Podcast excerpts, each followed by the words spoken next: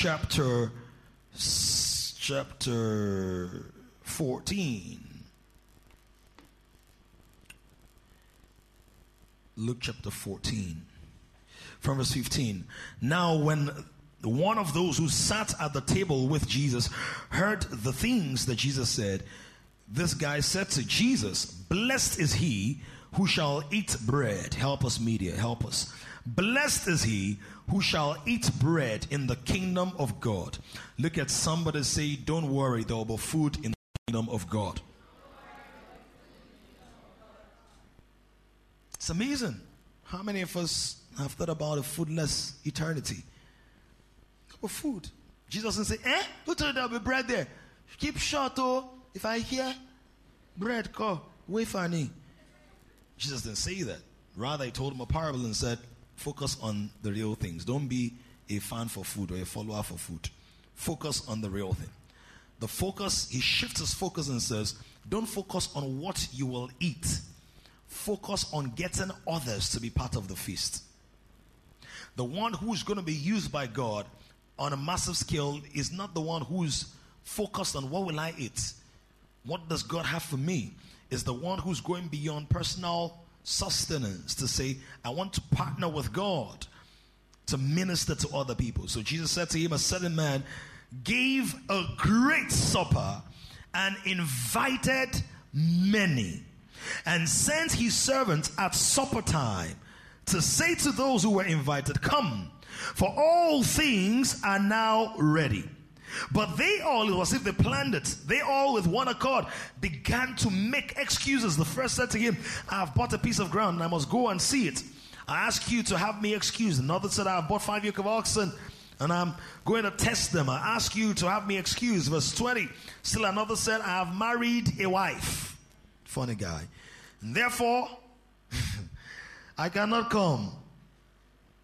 So that servant came and reported these things to his master. Then the master of the house, being angry, said to his servant, Go out quickly into the streets and lanes of the city and bring in here the poor. Notice that. The poor and the maimed and the lame and the blind. And the servant said, Master, it is done as you commanded. Somebody say, Jesus, it is done as you commanded. Focus your attention on him and say, Master, it is done as you commanded. And still, guess what? There is room. Then the master said to the servant, Go out into the highways and the hedges and compel them. That word compel is anakazo. Force them. Get a grip on them and pull them in, drag them in to come. Why? Why should they come? That my house may be filled. For I say to you that none of those men who were invited shall taste my supper. Right.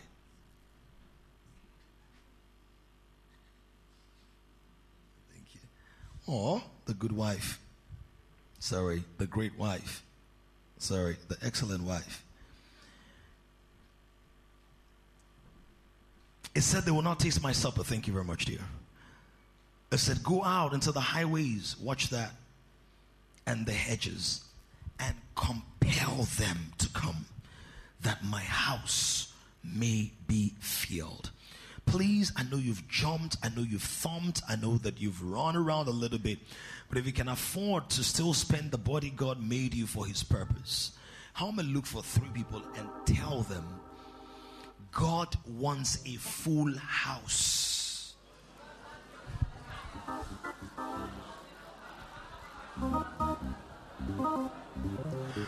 God wants a full house. Timile, I can see you pushing anybody in the back. Sir, I love your royal blue. Agbada is great. God wants a full house, Father, will receive wisdom, revelation, understanding, capacity, not only to hear, but also to understand. Not only to understand, but to interpret appropriately, not only to interpret appropriately, but to execute speedily the counsel of your word and the intentions of your heart. Thank you, Father. In Jesus' name we've prayed. I'm going to be racing in this service, but please pay attention to certain striking things. I don't want to go through details of the feast. I spoke about that elaborately in the first service. So if you really want to see the drama behind and all of that, you can watch that again. But basic thing, a man throws a great supper, a great feast. It's not a small feast. He's bought so much. How many of you did that emergency shopping the week you heard that there was going to be lockdown, COVID? Who remembers that? Remember, hearing ah something is happening, something is happening. I was like, we don't know. There's going to be a lockdown, like never heard it before, right? And so everybody goes, including those that didn't have enough money, somehow found some money, and you bought how much? So much more. And then some people started actually revisiting the knowledge of agriculture. They started tilling the farmland in their backyard, planting potatoes, potatoes. That's why potatoes are still potatoes after all this while and everything. Right? so they began to plant their maize and okra and plant their maize, and that's why they sell a maize, right? And they began to do all those things, all those things, because you were not sure how long it was going to last. Now, in this case, this man wanted to express the largesse of his kingdom. And he went out there not because he was afraid of a lockdown or a meltdown, but because he wanted to feed many people. How many of you have mothers or aunties, or maybe even you yourselves? You love seeing people eat your food. You enjoy it when they're eating your food. How many of you had mothers like that or aunties? They just loved it. Your friends used to come to the house, and those people, they had no shame. Like they asked them, Do you want to? Yes, ma'am. Yes, ma'am. I want to eat. They didn't tell them that you have to ask your mother or your father or decline the first visit. They're like, no, they asked me, so I want to eat. Right? But your mother didn't mind because she enjoyed cooking. Who had a mother like that? She would make the amala for 10. You were just three children. She wanted to be very well fed. All right? And, and so God is like that. God has more milk than He has children. It's called the multi breasted one. What that means is God will never give birth to children He does not have enough milk to sustain. Oh, come on, somebody. God will never raise people that does not have anointing to preserve. God will never have, we will never be too many for God to run out of the ability to take care of us. No matter how many we get, God always will have a word, have the anointing, have the capacity. And there are people who might be struggling with that mentality. Let me deal with that right now. Some people might be dealing with the mentality in their minds, and sometimes you might not even realize that's what you're dealing with.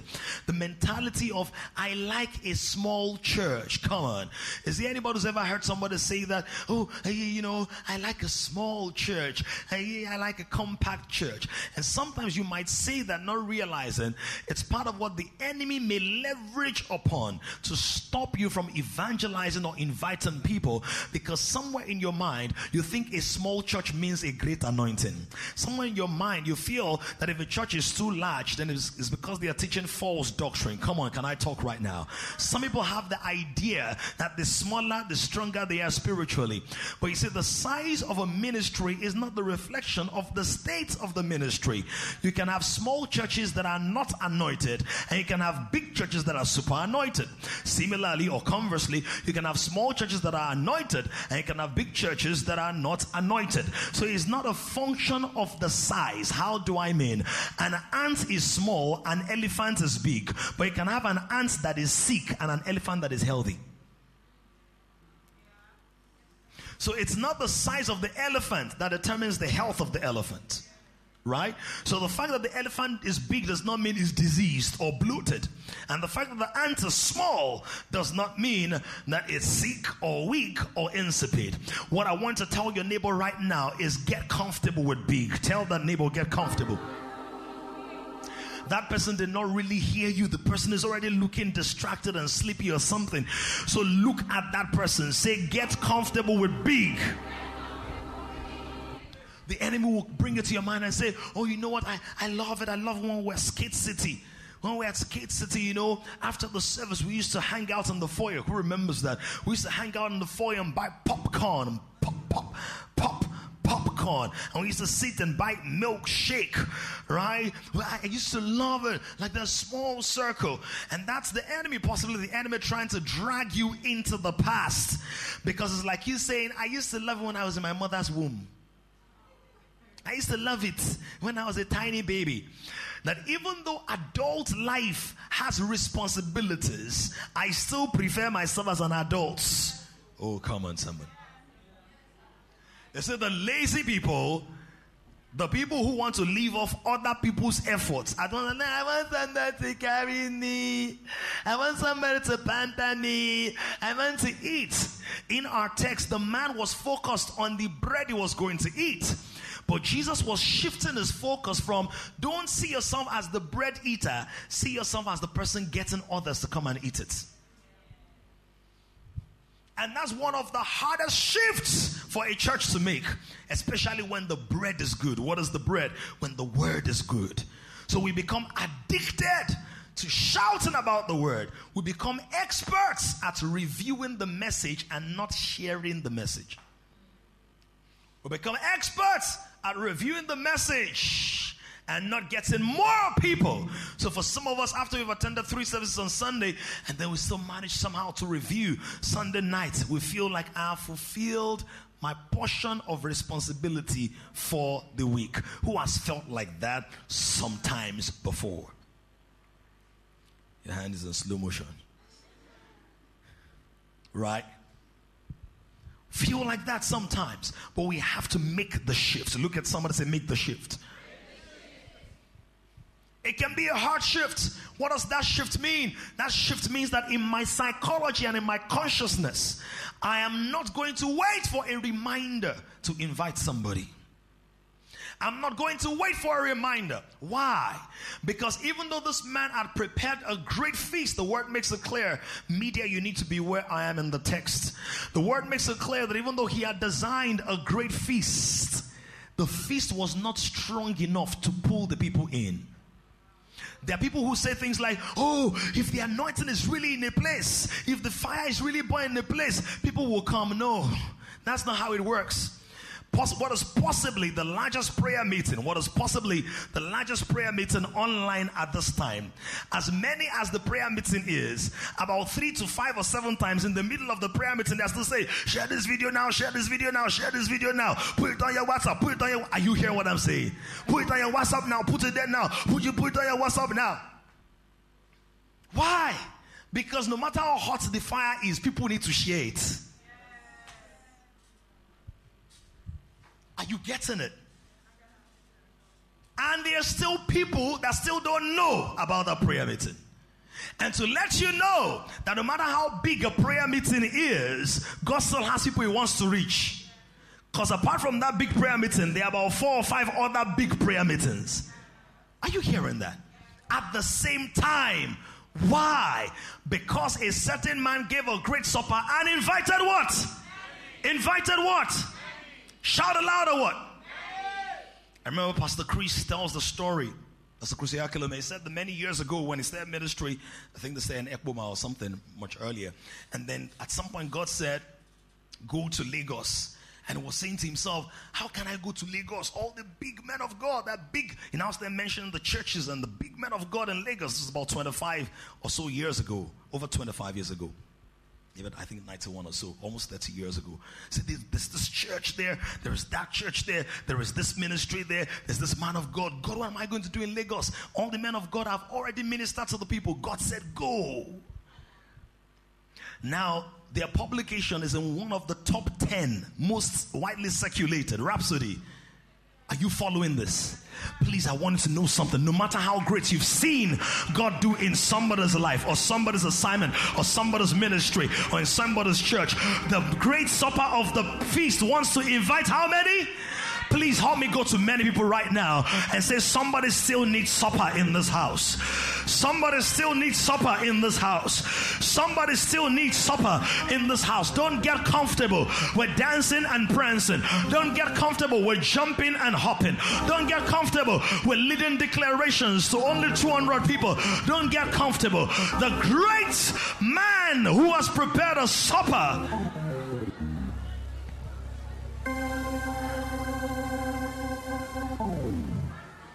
invite many. A good meal does not guarantee that the dining hall will be full. Sometimes we over rely on the quality of the cooking that we don't take advantage of the responsibility of inviting people. Say, ah, my church is great, my, my life is lit, I'm rising, and I'm not alone. So my pastor is ambidextrous, multi-dynamic, super influential. But guess what? A great cook does not guarantee a full dining room. Are you seeing that? Am, am, am I dealing with something? I was praying and I was talking to God. I said, God, we need the numbers to grow. God, we need more people to come and hear this and all of that. And God said, one of the problems that you're having is that you are a great cook and your food is good. And when the people who come to taste the food, they feel so excited and so satisfied. He said, you need to teach them to begin to invite other people to come and taste the same food. And what does that mean? The same way you would invite people to your business, the same way you wear 500 shirts to do pump.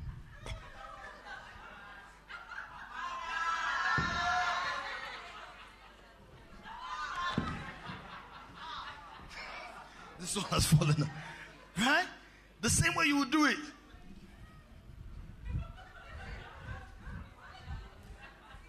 And as you're spinning, the colors will be changing. He said, use that same creativity to invite people. I'm not attacking people, can I speak to my spiritual children?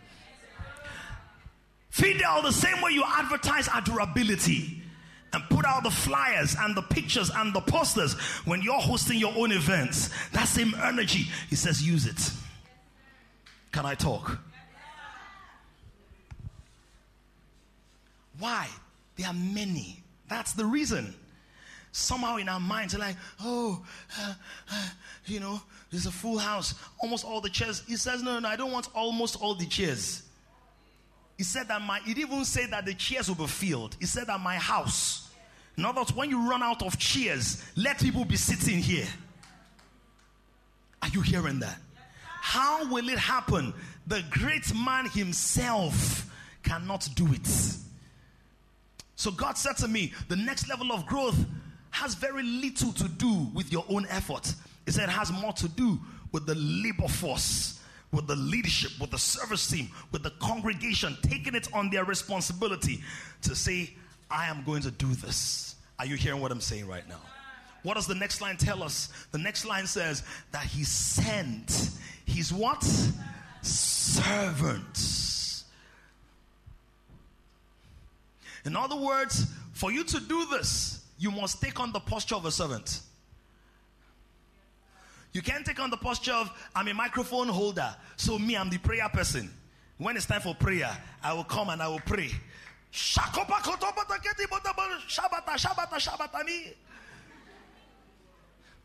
Says that same passion you're using when you're on the rota for prayer, use it online. That's the way it works. Because the servant is a servant because he does not choose where he serves. A servant who chooses where he serves is not a servant, he's a strategic positioning officer trying to align himself with his preferences, not with his master's purpose. The servant does not elevate his preference over the master's purpose. He aligns himself with the master's purpose. So don't go, eh, I'm the transition expert. Help people transit into the house. I'm the master life facilitator. Facilitate their movement into the house. Oh, who am I? I'm just a singist. Sing a song, do a cover, and invite people to. Are we getting this now? Invited many. And what did he say? Come, for all things are now ready. Now, watch the shift. Who is the servant speaking to? Insiders or outsiders? The, the servant is speaking. Who's he speaking to? Say louder. In other words, the people who come when things are ready are still dealing with an outsider's mindset. That means if you come into a gathering after the sound is set, the song is ready, and you just walk in.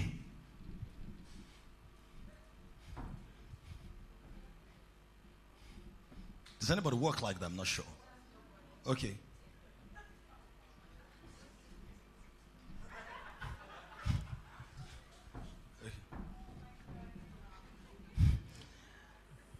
When you operate like that, you're not even operating as a son. You're not operating as a servant. You are operating as an outsider. An insider who is going to take responsibility. In other words, you come extra early to see what needs to be fixed, what needs to be addressed, what needs to be taken care of. Now, we're speaking in the context of the local church, even though this should also apply in other spaces where you have responsibility. Are we getting this now? An insider is wondering, oh, how come there's some dust on the. Yeah, there's actually some dust. Why? Because Cooper can't see everything. It's possibly working on the sound or something at the back. So if an insider comes in early, you don't need to wait for a special announcement. So, ladies and gentlemen, I'm looking for five volunteers right now. Five. Is that an integrity issue? Five volunteers right now. Who can, I need five people that can help me clean. No ceremony. Just do what?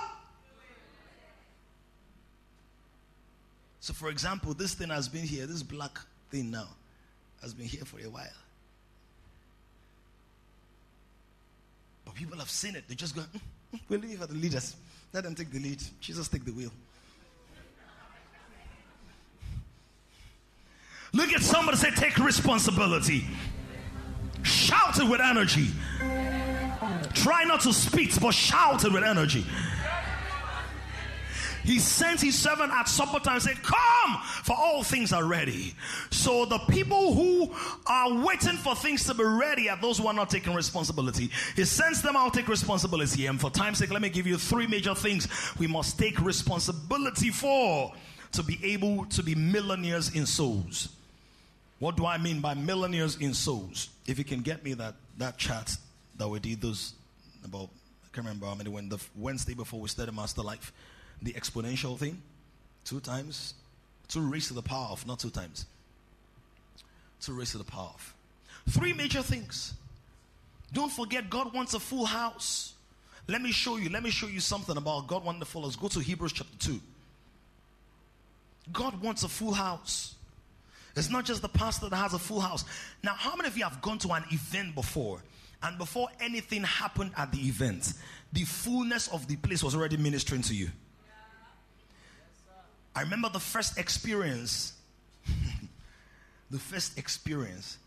Ha, thank God for Pastor Paul. He's a visionary. I remember when he painted the picture in that on the stage at Muson Center and I'm not, I can't remember the, the capacity of Muson, but it's possibly less than a thousand. They may be 600 in normal sitting, and maybe another 200 if you keep the whole place closed and all of that.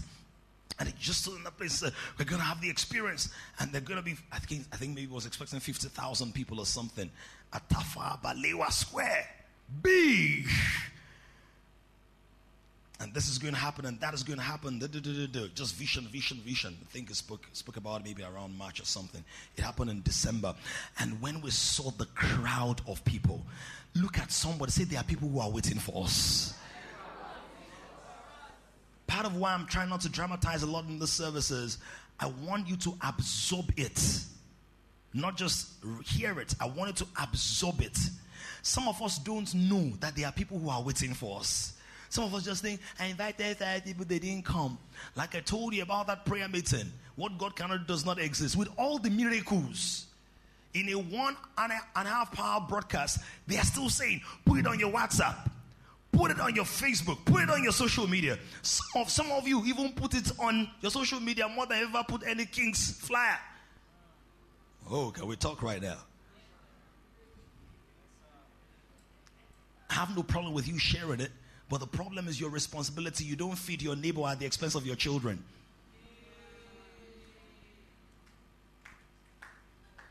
Wisdom. Some people are covering their eyes and rubbing their eyes. It's all right. After you rub it, you will still look at each other. Are you getting what I'm saying? And it's not a competition in any way, it's just responsibility. God will not judge me with how well I pastor Eden Center oh, or Manifold. He will not. He will not assess me based on that. He will judge me based on how well I took care of kings. Are you, are you get what I'm saying? So the bulk of my time, energy, money, resources, creativity, anointing, wisdom is on the assignment I'm called to, not the assignment I'm attracted to. The fact they are attracted by something doesn't mean you're called to it. hey, rivers in my belly, more. Are we seeing that now? So let me show you a couple of things in Hebrews. and it happens in you must understand your fidelities and your responsibilities. Local church, that's important. That's context for today. But happens in other things. If you're healing another woman more than your wife or your girlfriend, there's something wrong. Now, even if you are hailing that person's project, you're carrying that person's project on your head, you're really pushing it, and then the person you want to get married to, every now and you just be like, eh, so are you sure you really want to do this thing? It's wrong. Right? In your giving, if you're given to somebody that you want to meet because of networking, more than your parents that brought you into this world. So there's some of you, the amount of money you've never given your parents, but you've given other people. Receive spiritual sense in the name of Jesus. so that's what I mean by responsibilities and fidelities. Hebrews chapter 2. Hebrews 2. Whew. Verse 9. Hebrews 2, verse 9. But we see, who do we see? Jesus, who was made a little lower than the angels for the suffering of death, crowned with glory and honor, that he, by the grace of God, might taste death for everyone. Verse 10 For it was fitting for him, for whom are all things and by whom are all things. Someone look at your neighbor say, Your money belongs to Jesus. Your time belongs to Jesus. Look at the person, your beauty belongs to Jesus. Now, if you don't feel the person is beautiful, don't feel guilty that you feel like you're lying. Everybody's beautiful, but sometimes it's hidden within. Right? So look at the person, your beauty is for Jesus. He said, For whom are all things? Some of you are like, No, let me not invite this pe- person. Let me wait. So that when I'm inviting them to patronize my business, inviting them to church will not have neutralized the favor level.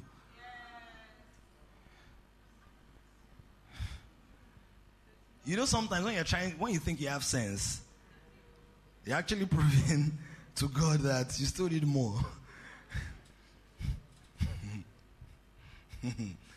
The person that said, I just bought a yoke of oxen or five yoke of oxen. He didn't know. Maybe the whole oxen plantation actually belonged to the great man inviting him. The one that said, I just married a wife. Maybe it was his wife's boss that was in. Are you getting that? So do what God is asking you to do and stop trying to scheme your way into destiny. Read the Bible. There is nobody who could have told you the exact steps that they would have arrived at the place of destiny? Nobody. There's no way David would have said, you know what, when I'm 17, there's going to be a battle. There'll be one guy called Goliath. Then what Goliath will do is that he will threaten everybody. Then my father, because he's a very smart man, his name is Jesse Odejasi, he will now tell me that I should carry bread and fish and go and say, So, me, I already know what I'll do. There's one pond that has five stones. I'll pick one of them. Ah, I'm sharp guy, sharp rapper. I'll take one of them and I will kill Goliath. And then, when I kill Goliath, I will now get women. I'll mobilize them to be saying, Saul has killed his thousand, and David has killed his ten thousand.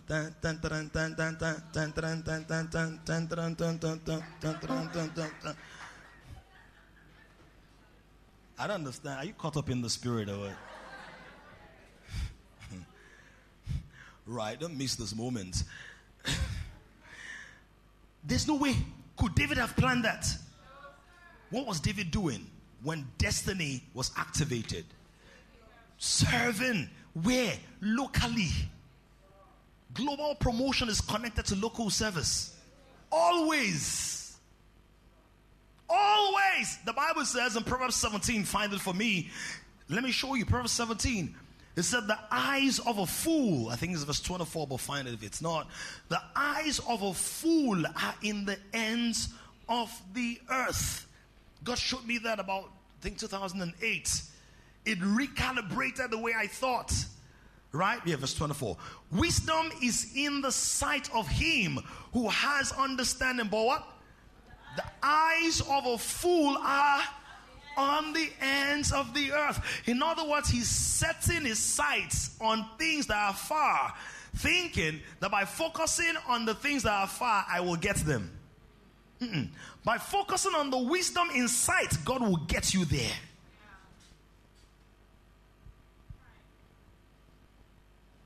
But if the enemy is able to distract you and you be having all this nice fantasies about what the future holds, you will consume the time you should use preparing for it, dreaming about it. Are you getting this now?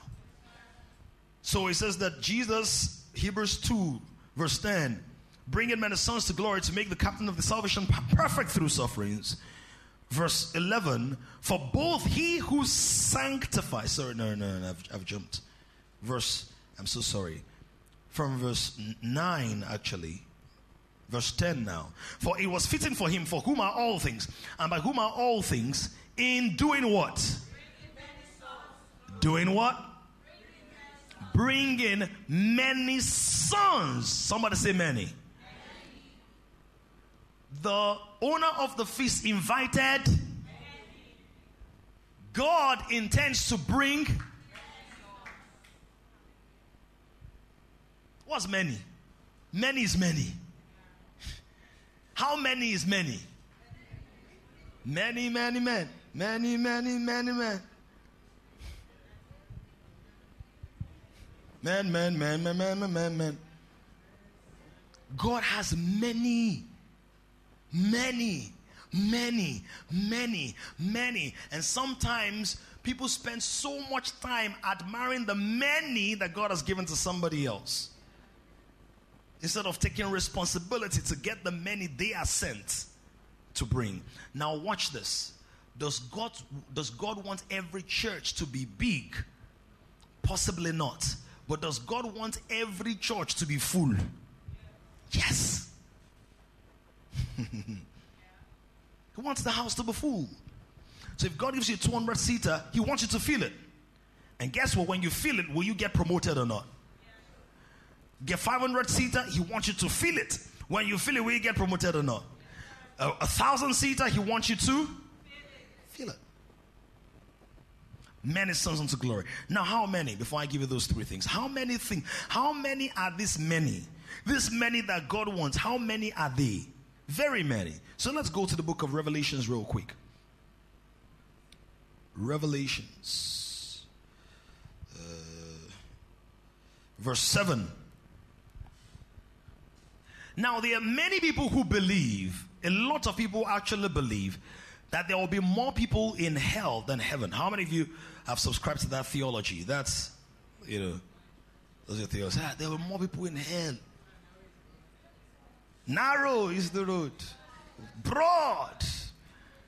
There are many.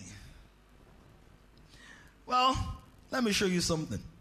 In Revelation 7, um, so this particular one is the text that has troubled many people in this world. Verse 4. It troubled me as a teenager. I was very troubled. Because what it says here, it says, and I heard, and I heard. See, those eschatological preachers when we're young. And I heard, Motigbo, aha. the number of those who were sealed. I want, I want to think, aha. 144,000. I won't be 140.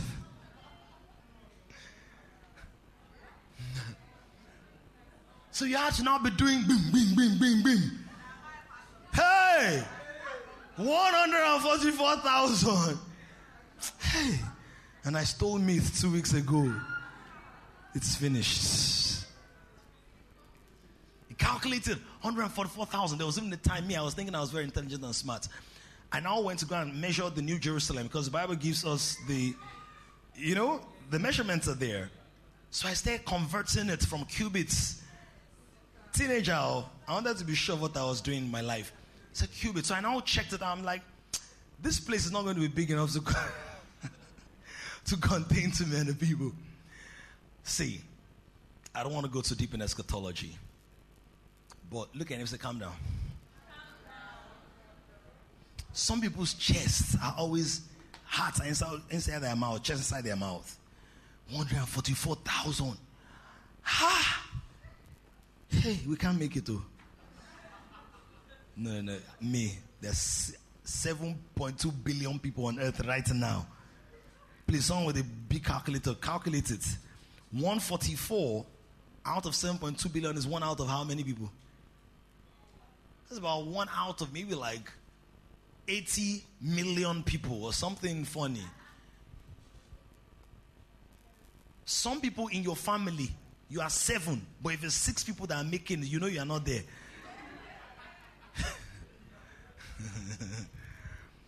By the way, we have some testimonies we need to take today because I know some people have already got to take the testimonies to remind me. Are we seeing that? But see what the Bible says. So that these ones, they have all the tribes of what? The children of. Are you an Israelite?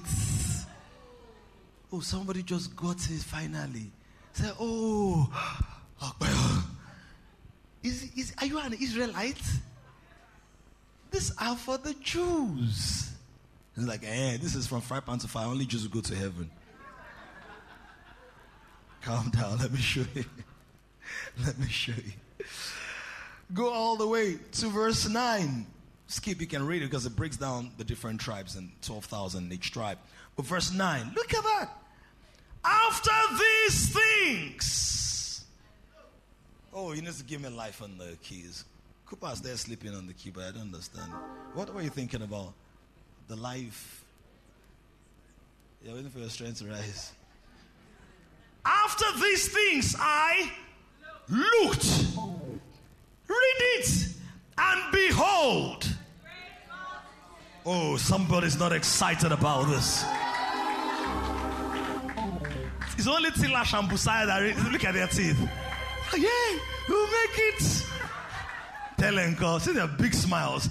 After these things, I did what? Looked and behold, what kind of multitude? Which no one. Oh my God. Some of you still seated. At the end, Jesus wins. At the end, God wins. At the end, I don't know the joker is going to pull, but I believe the word that is said there's going to be a great multitude which no no mathematician can number it. Mr. Numbers or Mr. Count, accounting master in system Street. What's his name? One, one, one little ship jump over. That guy that counts, nobody can count. No calculator, all those guys that know the day of any date, none of them. He said no one could number. And guess what? Of how many nations? Oh, somebody talk to me of how many nations? Qataris will be in heaven. Emiratis will be in heaven. People from Oman will be, when I say heaven, in the New Jerusalem, in the kingdom. Uh, the people from Saudi Arabia, oh, you might be shocked and say, they're always saying, uh, raising one name, facing the moon. God will find a way to pull somebody or some people or some families from some nations and nationalities. He said, all nations. So even nations that have been destroyed or transformed like Yugoslavia and all those nations that don't exist again, as long as there were people there at some point. You're going to find them in the age to come. He said, not only nations, because say in Nigeria, uh, in Adamaste, there are already 300 languages, uh, or there are different tribes. Uh, the Igala will be there. Or you might not like them, the Fulani, some of them will make it into it. Uh, uh, the Urhobos will be there. The Ishan, with the Ishan, they will be there. The Warri, we don't get worry, they will be there. Are you talking? Are you here? Ijebu people, as stingy as some of them might be, they will still find generosity in the grace of God. The Ekiti man might be called stubborn, and Ekiti is from Takiti because of the rolling hills, but some of them will roll into the kingdom of God. Are you hearing what I am saying? The Ebira will be there, the Ekbayong, Ekbayong, Ekbayong, they will be there. The South South, they will. Are you hearing what I'm saying? He said, All nations, they will be there. The chong chong, chong chong, they will be there. The geishas from Japan, they will be there. The turban wearers in the dry desert of the earth, they will be there. The people who catch fish or people who eat dog, the Calabar people and their friends, they will be there. He said, Peoples and tongues, where were they standing?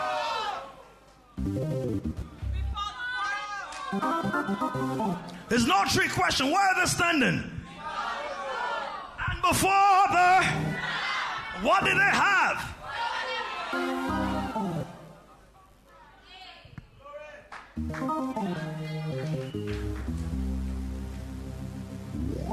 Some of you acting as if it's bad news I just preached? Victor is busy sitting down there saying, and eh, so what? So what concerns me if they will be there? Is there anybody who is grateful?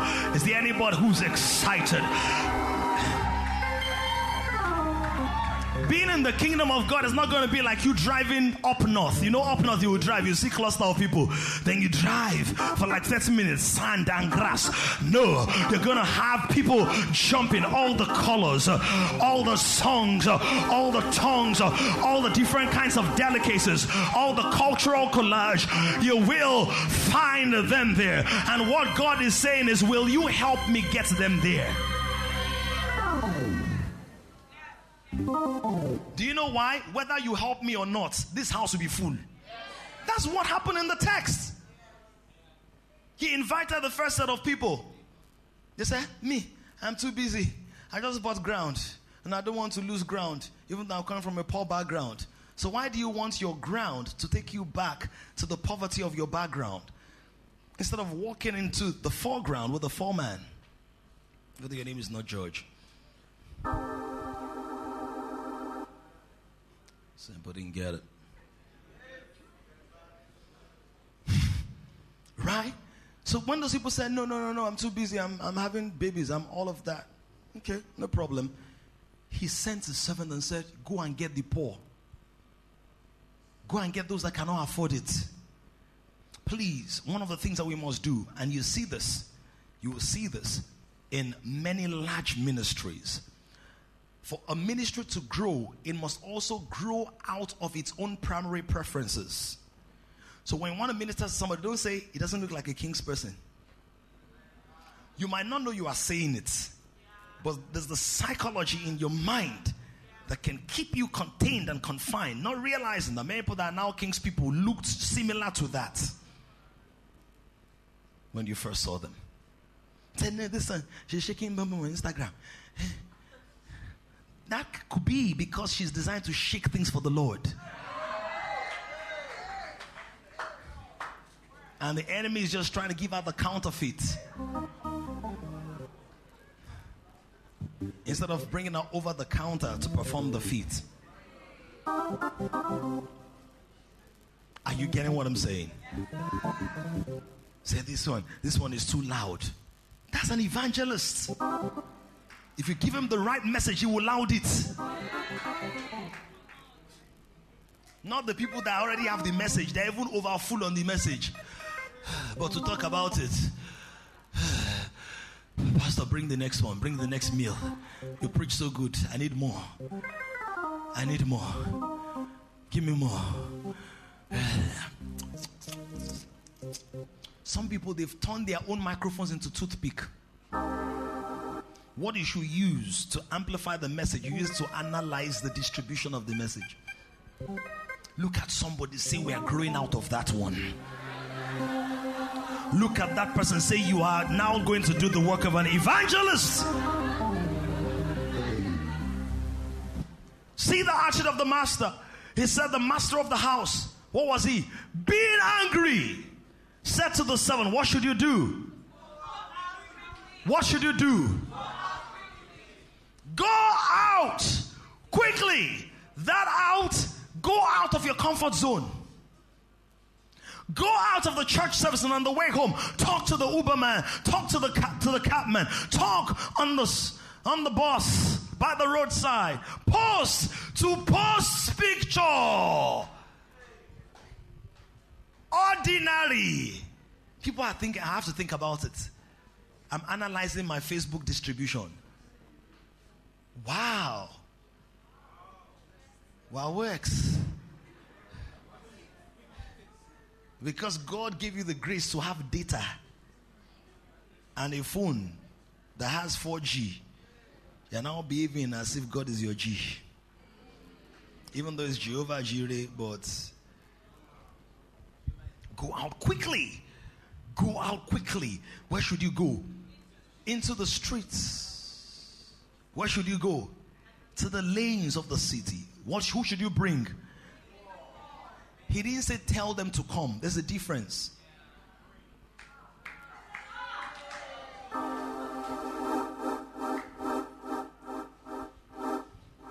He didn't tell he didn't say go and tell them. Do you know why? Many people don't respond just to words. The word is the primary instrument. But certain people, because don't forget, if they are not yet disciples, they are still moved by what they see. You know that song? I'm not moved by what I see. Hallelujah. I'm not moved by what they say. Hallelujah. I'm not moved by what you think. Hallelujah. I'm only moved by the word of God. Hallelujah. Hallelujah. Hallelujah. All the women say, That song is not for Nigerians. Nigerians are moved by what they see, they are moved by what they hear, they are moved by what they feel. They are very sensational. So Nigerians believe sensation more than truth. And most fallen men, Adamic people, unbelievers, they are moved by what they see. This is the reason miracles and massive displays attract unbelievers because they need to see something. Are you getting it?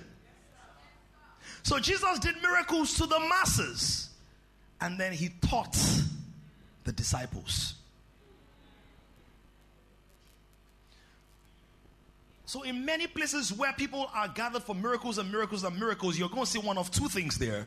Either you're going to find that people are not hearing the teaching again, or because the miracles are now the thing, the time allocated for the teaching is reducing over and over. Are you getting it? It takes a lot of wisdom, strength, depth, self sacrifice, and control to be able to have both of them. But we're going to get it right in this house. How are we going to reach the masses? You will reach the masses. Let me let's let's get more tactical. I have I have 70 what thousand on my on my page. 70 71,000 something. LT has how many people on the page? Maybe 35,000. Who has who else has like over 10,000 on their page? Over 10,000 people. I'm not trying to shame you or make you feel sad. By the way, your spiritual status is not determined by number of people on Instagram. Because you know why? Because some people, out of desperation to look popular, they'll go and buy followers. And so you see they have 26,000 people. When they post, only 16 people have liked it. Then the world will now be like, what is going on here? Who has over 10,000? Okay. Maybe the high jump is too much. Who has over 5,000? Ah, that's a problem. No, that, that's becoming a problem. It is. Do you know why? You need to be able to broadcast to catch many kinds of fish. Let me show you something. Those who are standing remain standing. That means you're ready for the assignment. Those who are not standing does not mean you're not ready, but either you are just trying to. hey! Look at some. someone say, reach the masses. I just want to show you something.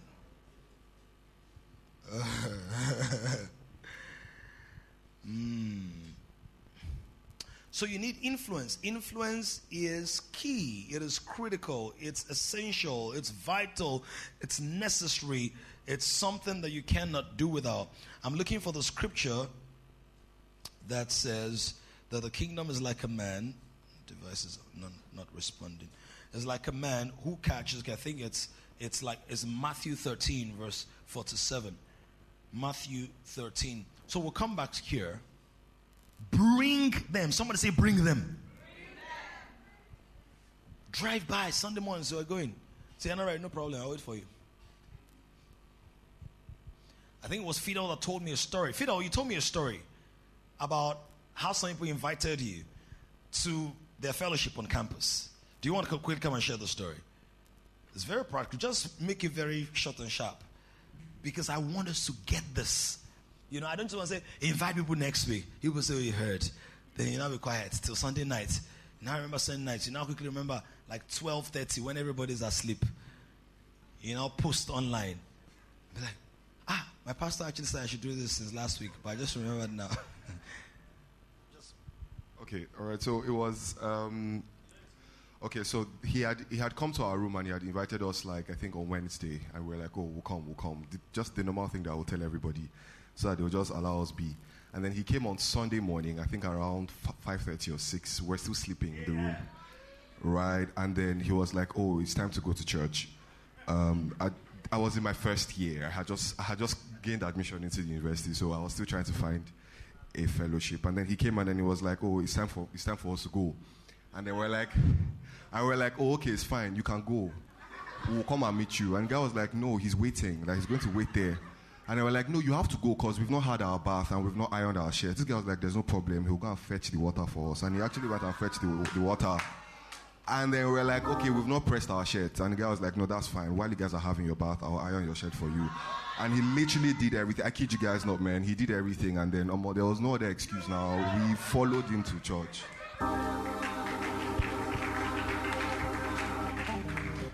The truth is, if you check your own story of salvation or discipleship or seriousness, it was not a one off invitation. Especially those of you who were very colorful before Jesus. In, in that, like, that kind of all the colors of yeah, United Nations. right? Who knows what I'm talking about? Your resolve to drag the fish in, watch this, must be stronger than the fish's ability to swim out of your net. When we see fishing, don't think that every fish surrenders to the net. Say net. Ah, here's the net. Let's rush inside.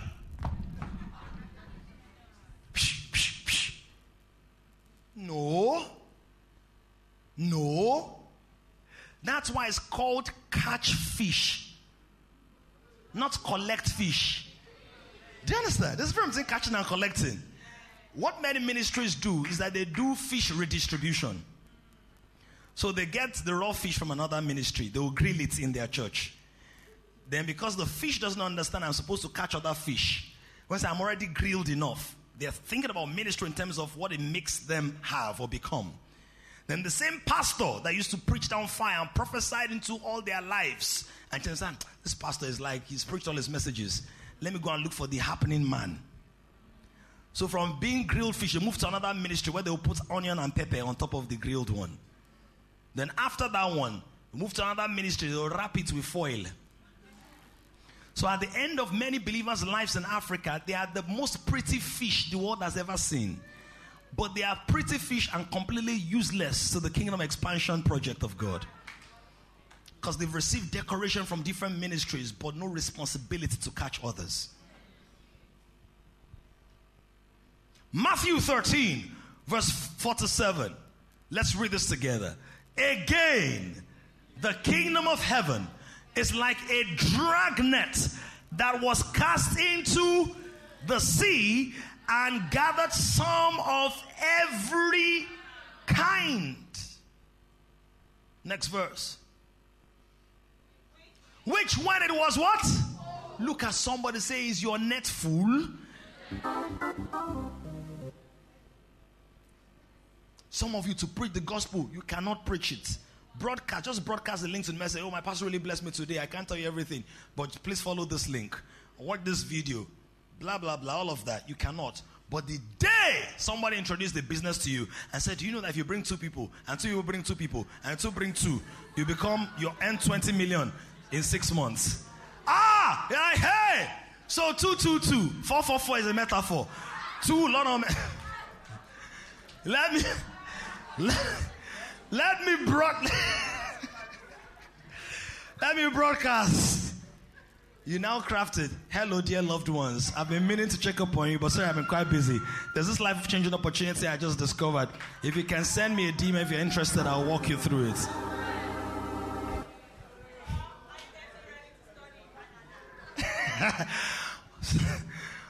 or when it comes to studying in Canada.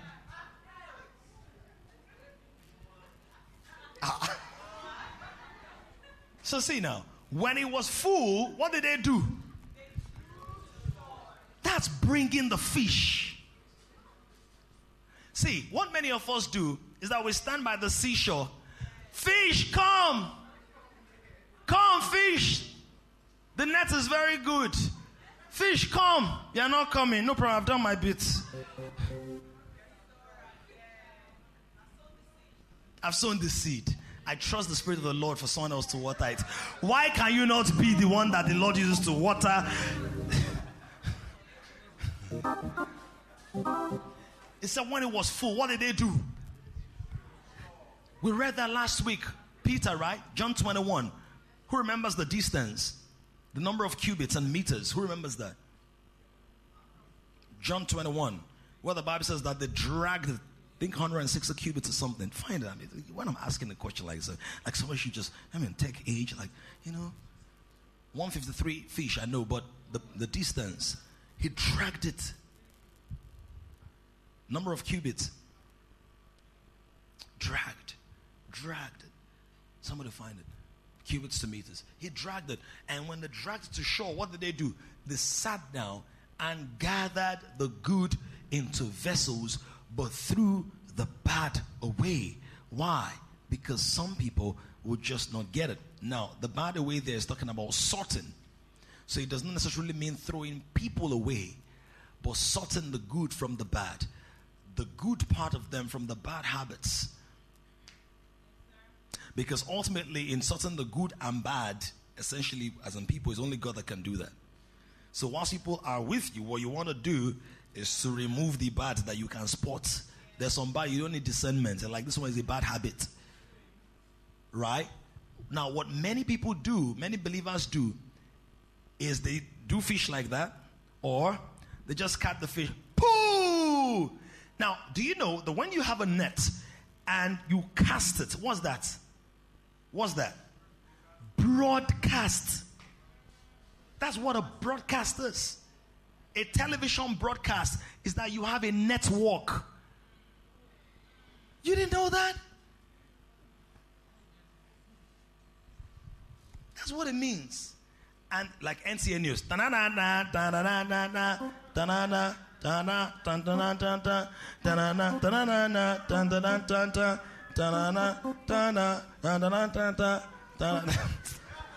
This one sounds like another network.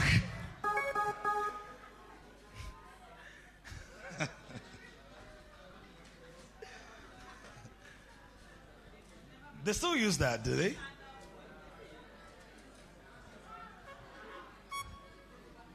Focus so I can, I can close. So, so, so see that now. Busai, are you all right? Are you, are you good? Okay. Femi, are you good? IBK is good to see you today. I asked after you earlier. Yeah. Seriously, physically, not in the spirit. Yeah? That's what broadcasters your WhatsApp, is there broadcast or not? Of all the broadcasts you have sent, which one was for the kingdom? Now, so someone they, they cast the net. Boom! Thank you, Lord. I spoke to 500 souls today. 487 were in the spirit. 13 were physical souls. But thank you. You didn't bring them in. You cast the net, but you didn't bring them in. You didn't follow up. You didn't say, ah, I didn't see you. What happened? In fact, for some of you, your fish mates in the, in the kingdom, as in your mate fish, your, your fellow fish in the kingdom, that's other believers, your fish now, as in your fish partner. Huh? Your fish person. No, fellow fish. Yo, the yeah, so we're fishermen, yeah. But you know, you also got fish.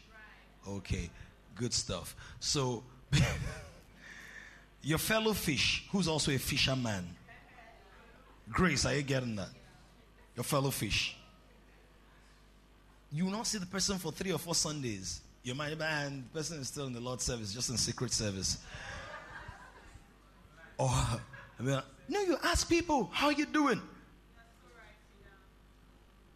How you doing? Because, I mean, it happens to all of us. When you now find a person, ah, you've been on my mind.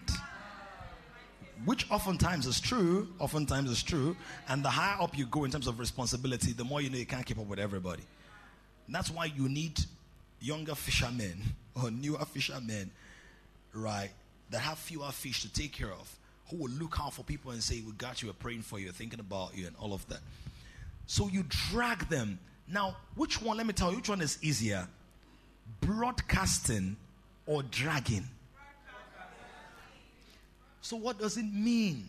Anybody that is too tired or too lazy or too indifferent to even broadcast does not have the capacity to bring in. Because that bringing in is work. Lanos, please come. Some of you, I've been discipling you for two years, some going on three years. I'm trying to drag you. Do anything you want to do, but be stubborn. Drag him. Drag. So you see the tension. The tension involved in discipleship also develops the character of the disciple maker. Because eh, if you're like me, me, I don't have natural patience. So the patience I have is spiritual and God cultivated. You're not doing what you need to do. I'm moving. I'll get it done. Are you getting the point?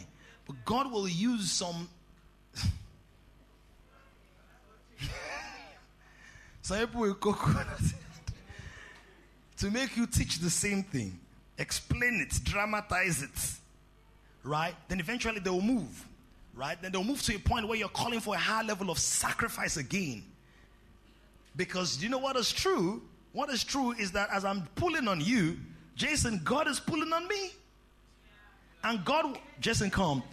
And why would God be pulling and pulling and pulling? God is not looking for a superstar Jesus, He's looking for a family of Jesuses. So the chain must not be broken, even if it's plunder from Yaba. God is pulling on me, so I pull. Now, let me tell you what some people do. You are not coming. You are not.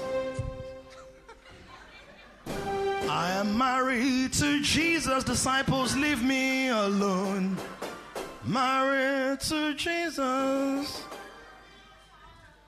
My husband is calling.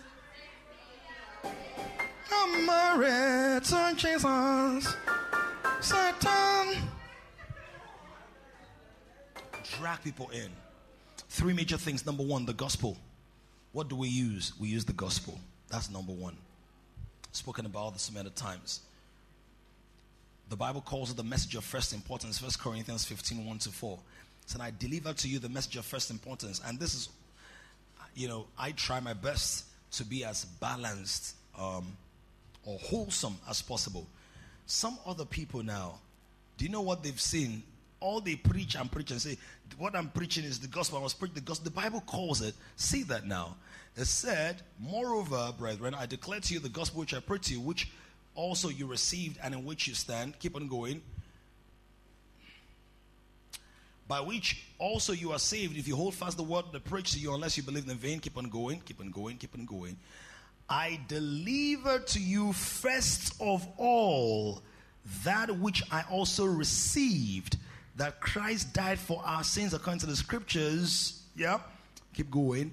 And that he was buried and that he rose again the third day according to the scriptures. Keep going. And, you, and then it gives all those things. So I deliver to you first of all. Now, if someone says, I'm delivering to you first of all, is that all I have to deliver to you? Are you seeing it? But if you are not preaching, you must only preach cross, only preach burial and resurrection. That's the only thing you must preach. That's not what the Bible teaches. Because the Bible doesn't just want people watch this who are gifted at dancing around the cross, dancing around the cross, and growing dizzy with the dance. He said, at some point after you've danced around the cross, carry the cross. Become the Jesus. Die like him. Tell others about him. Give up things for him. Live like him. Are we seeing that now? I deliver to you at first because that's the primary thing. Without that, any other thing you're doing does not count with God. It's the premise of God's fellowship with man. That's what that means. It does not mean that's the only thing. Are we seeing that now? You know, but sometimes people get excited around what you might call a renaissance or an awakening of a truth in the body of Christ and they make it the whole thing. It's not the whole thing. Everything revolves around Him, right? But when you sing a song, um, you are everything and everything is you, does it make sense? Is everything God? That line, is everything God? No. Because if you say everything is God, then get into spiritism and universalism, and you're going to say the light is God. So there's some people that I don't believe in God, I believe in light. That's idolatry. So it might sound good, and there's one of a song I really love that I really, really love. That has that line You are everything, everything is you.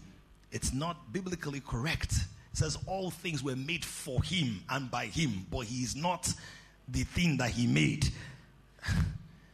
because to have created it and still be himself means that he was incomplete when he started creating. Uh, don't let me go too deep. Are you getting that point? So the first one is the gospel.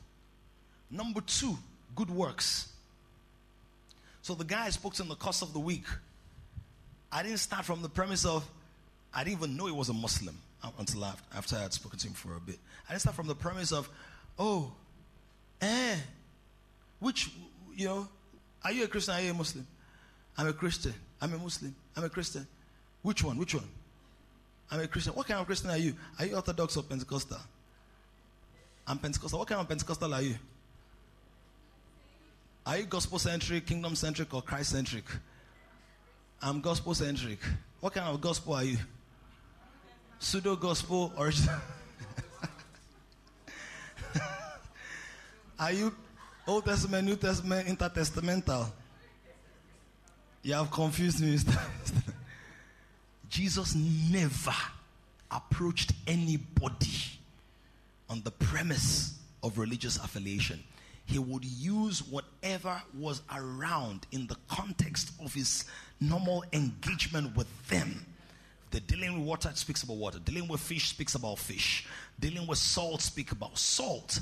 But sometimes we have a textbook outline in our heads like program that we've written codes. If they say yes, proceed. If they say no, decline. You have a flow chart done the linear diagram in your head. And that's why when they throw a question I don't know the answer to, everything you've crammed disappears. So go out on a daily basis trying to do good works. Good works on a daily basis. What's good works? Okay, are you going to pay for somebody's transport fare today? Are you going to help an old woman carry a load? And as you carry that bag, you say, Mommy, can I just say prayer with you? Ah, verse of prayer? Oh, my. So we are still good teenagers in this world. Oh, Mommy, I'm, I'm not a teenager. I'm like 35 now. Yes, so I understand. But you are still a baby to me. Oh, God bless you. You want to pray for she'll end up praying for you. Can we just be human again under God? and not try to form gods that we are not. We are gods, but we are not the God. So let's not try to be the God. Even God, when he became man, he wasn't carrying out his godism all around. I am the God of the earth. Who are you? you catch fire. I'm a consuming fire.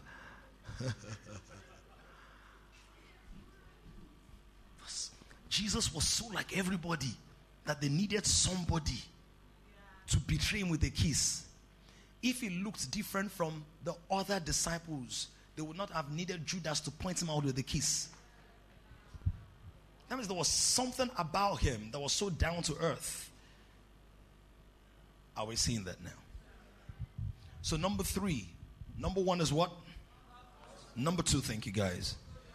Number three is great networks. Let me tell you some of the goals some of you need to have in this house. It's not for everybody, but for some of you.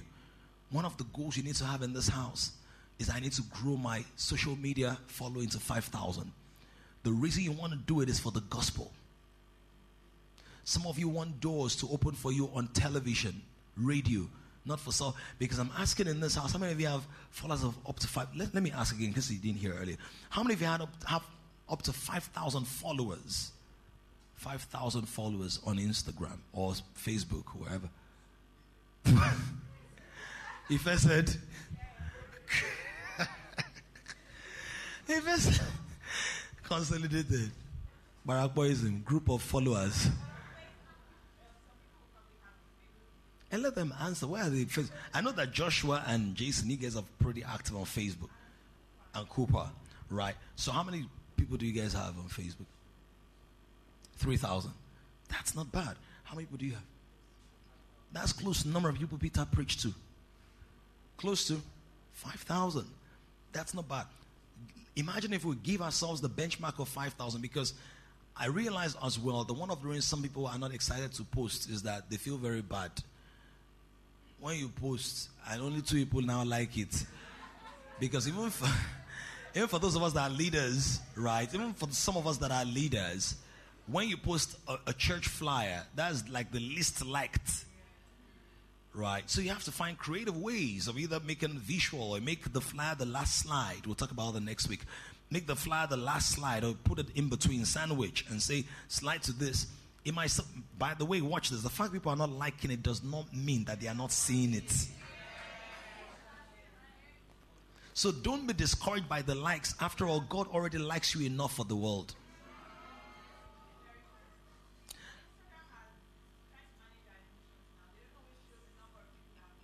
Yes, sometimes. I thought it was a setting, but I'm not sure. I think so random now. Sometimes they won't show.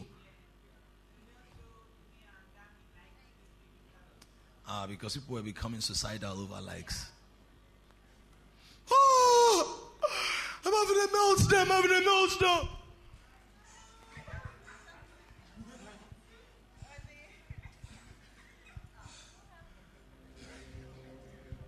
Yes, that was going on. He said the life is tough. Life is tough. When you really ask them what's tough about life, is that not enough about liking their posts. People having blood prayer.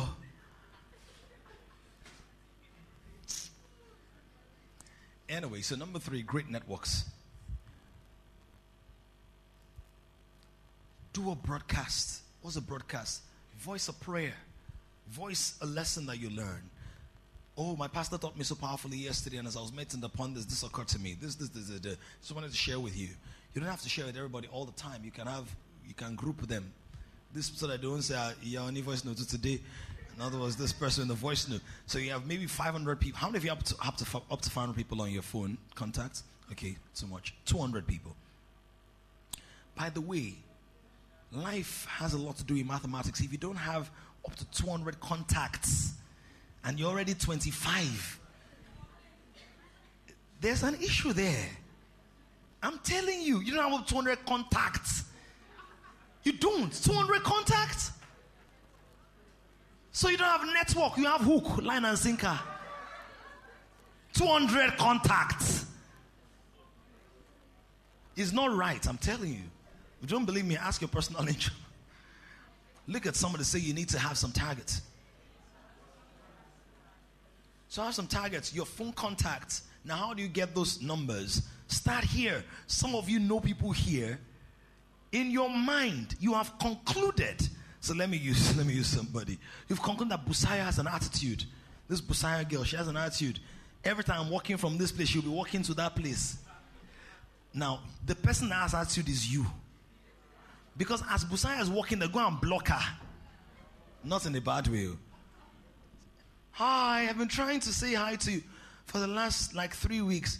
Are you serious? Ah, I didn't know. Okay. Some of you have formed stories in your mind that don't exist. And do you know the stories you tend to believe the most? The ones you tell yourself, especially about other people. Great networks. Anybody that doesn't have up to 200 contacts in this house right now, you are not permitted. I had to close. but I just to, is this practical enough? Start here. So, Victoria, Victoria is the name, right? Come on, let's celebrate Victoria. Now, Victoria, please come. Now, some of you are going to wonder how does PDAMS know? I know almost, if you if you come to Kings two or three times, I know almost all your names. I might mix it up, so your name might be Shola, I might call you Shego once or twice, but shh, at least I'll get shh there or something. Now, Victoria, it's good to see you this morning. And I loved, you know, the spontaneity of these examples. Victoria came for the first time about four or five Sundays ago. All right. How did you get to know about Kings? I'm not even sure I remember that. Through Jerry. Jerry the pianist. Where are you, Jerry? Hmm. Give him, give him some. Give him.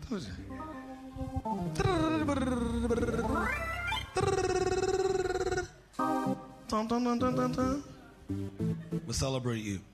You're Jerry, you're in Jerry All right. So you came. And the first day you came, how was it? I can't even explain it perfectly. It was beautiful. That's, that's just the little I can say. It was really beautiful. I shared my testimony yesterday during the. Yes, the, yes, yes, I did. So. All right, we'll possibly get on camera because you sent me some messages as well. Did I reach out to you first or you reached out to me? You reached out, okay. So you sent me this amazing testimony and all of that, da, da, da, and I noticed that you had been absent for two Sundays, right? I noticed. So what did I do? What day was it? Um, it was this week you reached out. I was absent last two, two Sundays ago. Mm. Absent just one Sunday.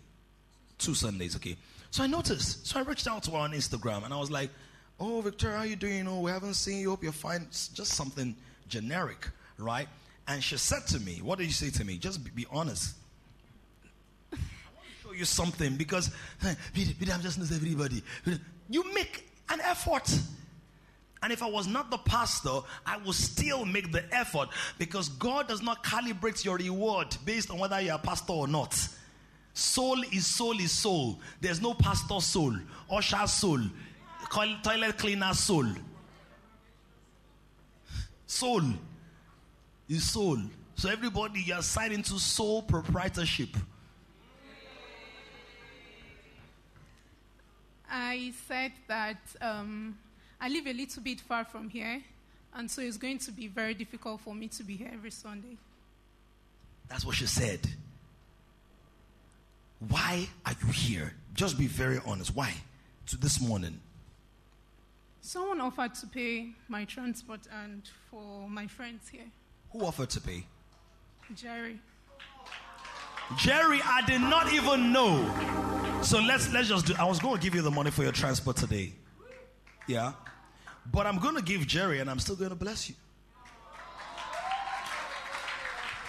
Right? because we have to move. Jerry, come and collect the rest. I think. Thank you. I think it's about five k or something. Jerry, come and collect the rest. Don't worry, those of you are waiting for my money for your offering. I still have. This thing is nothing compared to this thing. Compared to this thing. Compared to this thing. But human beings will be running after this one. This one that can come and go. So normally I don't spend cash, but recently because I want everybody to give an offering, I'm bringing cash, right? after the first service, somebody said, oh, I'm so sorry, Pastor. Somebody was coming in the vista. I'm so sorry, Pastor. I don't have an envelope. I'm going to give this to you. This thing, it flows to the will of God. It flows to the purpose of God. It flows to the heart of God. I don't know how much it is, and I don't need to know because it's not my goal in life. Those who have been in Kings for years, you remember I told you, I think 2018, I said to be the richest pastor in the world is not on my goal list. Goal. I want to be the richest man in Africa. Wrong goal.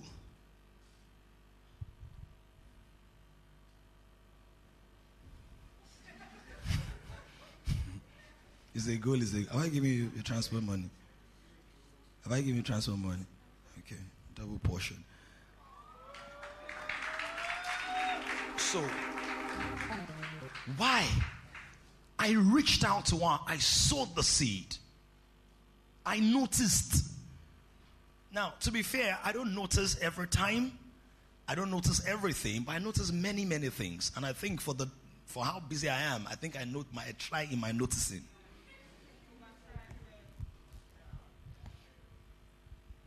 You train yourself.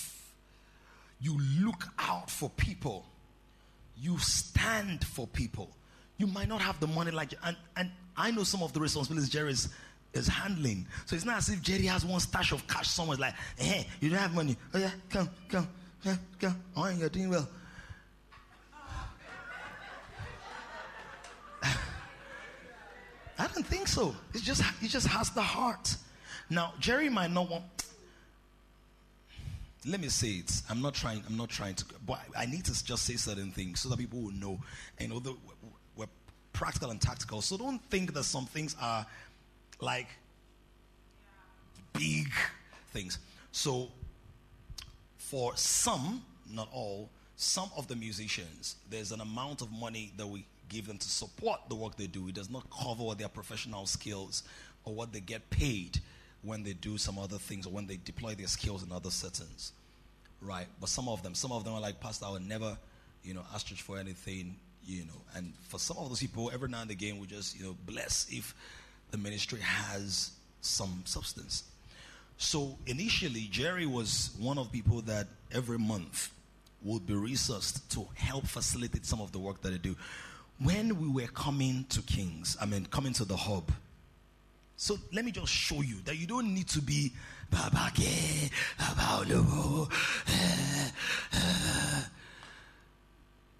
Jerry said, P Dams, you know what? Ah, this I wish I had a lot of money to, you know, help. You know, the budget was a lot, many millions to get. You know, sometimes people just come and sit, they don't even know paint.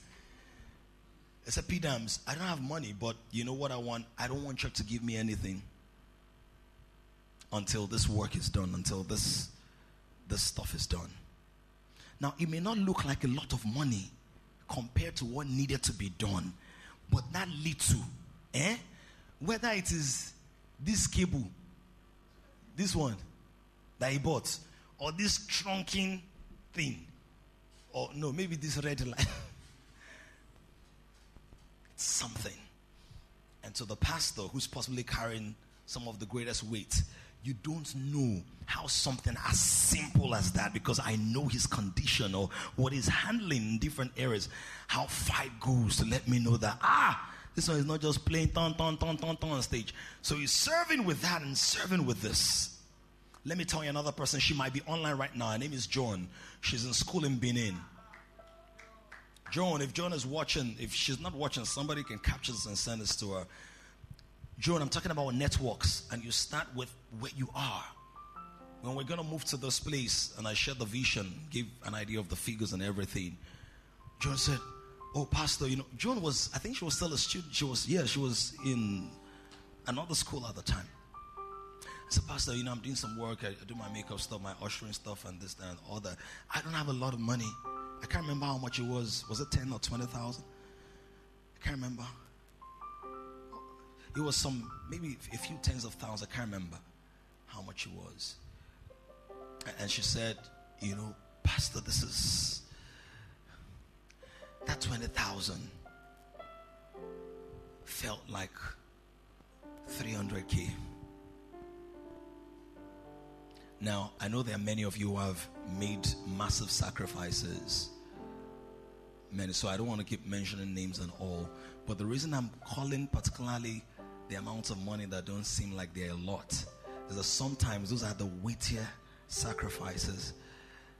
And Jerry, has God blessed you multiple times on that or not? Jerry has done some amazing gigs, amazing stuff. And not every time, but sometimes when I can, personally, outside of Kings, one, two, three people on the band, they're like, oh, you're doing this. I need to do this for you. I need to support you. I can't do this. You're starting this project over the next three months. I will send you this personally.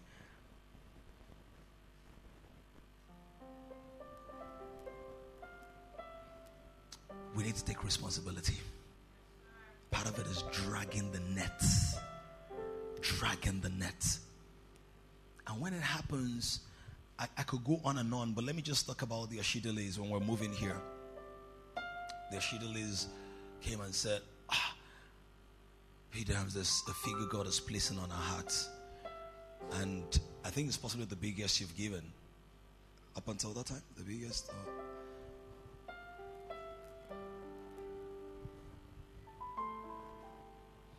and they did that. I said, you know, I, I, I know how it feels, and I shared, I've shared some stories with Larry about my finances, and some of you as well.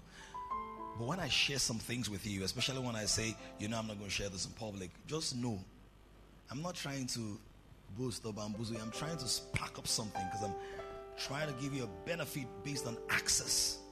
And the data. What happened after that for you guys financially? Come, come. Just, just. This is entirely spontaneous. Uh, okay, so I mean that figure No, was. You don't have to give us figures. So people don't- Yeah, it was it was a big deal then. Um, but after that, uh, it's been multiples really, multiples after that, and from that point, that amount didn't look like what it was before. I mean, it looked small. I mean, even from the giving point, but even from the having point, also, I mean, it didn't look like what it was. What I discovered whatever you can give away, you are bigger than. Whatever you can let go of is bigger than you. I've lived it over and over. There was somebody who's who sent a gift to the ministry account, I think last week or so. And normally, I, mean, I would call her and speak to her from time to time, not often. So I spoke to her last week and we got speaking. And when she said one or two things, I said, You know this thing by experience because this sounds like what I would say. You know this thing by experience. So the value you place on the fish is not just about how well you throw it, but when you are dragging it on beach sand. Have you tried to move on beach sand? You know beach sand? You know when you're playing beach volley, your calves start having BQ. Beach sand, when you pull it, are you going to allow birds of there to come and poop on the fish? Or dogs come and poop on the fish? So, will you do that? Will you preserve the fish? Because your blood is inside, the sweat is inside. So, when you see people who are careless with people, it's because they've not really made sacrifice for people. When you've made sacrifices for people in either intercession, that's why effective preaching comes from effective prayer, from intercession, counsel, encouragement, support, pastoring, pouring your heart by pastor. I don't mean you're a pastor, but giving pastoral care, welfare support. you place more value on people. Let's close our eyes right now. Can you make a commitment, a fresh commitment to the Lord?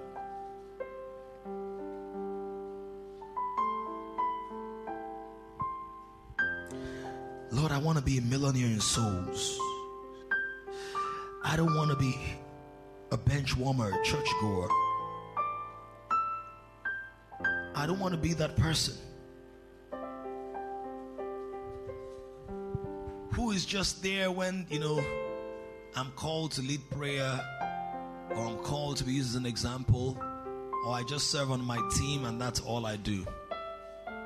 Those things are great. We appreciate you for all the efforts and all the energy. We do not despise the sacrifices because all of those require a lot. But it has to be bigger than that. It has to be souls. It has to be intentionally bringing people in. It has to be about saying, you know what? I have this friend. I have that neighbor. I have that workmate. You are here because somebody said something about what God was doing here. Now it's your time to say. You're here because you saw my post, you saw Eltis' video, you saw Cooper's repost, you saw Vicky's message. Kenny spoke to you, Dooney wrote something amazing on, on Instagram. That's why you're here. Oh, Jerry invited you. Districts was your classmate in university. That's why you're here. Or maybe you just walked past, or you saw an image of me in your dream. But you're here because there was some kind of message and some kind of communication. And there are people who will not find peace. Don't become familiar with something that you were once craving so desperately and that you found in this house. Haven't there been worship sessions where you cried and broke down because God was ministering so heavily to you?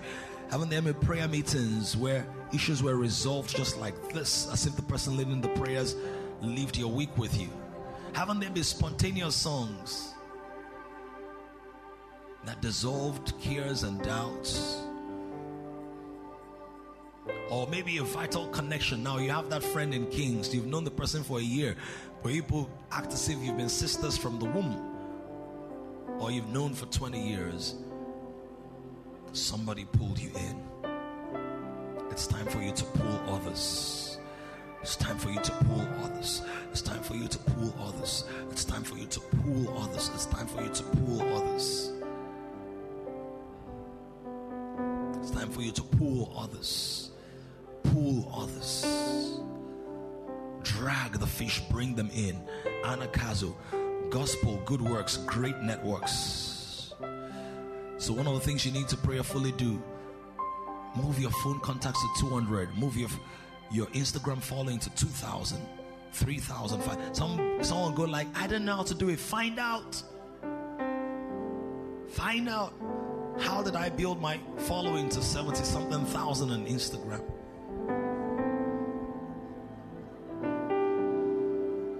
There's a way. Why do I want that many people? Not for my ego, but for the kingdom. Don't miss next week. We're going to talk about evangelism, how to leverage social media for the gospel. We're also going to get some time to pray next week for souls. So, apart from social media, you need to have a souls list, a prayerful target. Lord, at least once a week, give me an opportunity with one person. And Lord, at least once a week, I'll put something up on my WhatsApp or my Instagram or Facebook that directly talks about the gospel of the kingdom. Thank you, Jesus. Father, we give you praise, we give you glory. We are rising as an army, we are rising as responsible people, we are rising as evangelists, we are rising as peacemakers. Thank you, Father. We give you praise, our Lord. In Jesus' name we've prayed. Amen. A generation is rising on an emerging generation of kings. To join this growing community of kings, visit www.kingdomcentral.org and send your full name and email address to 0908 123 4566. One more thing someone you know needs this. Kindly share this now.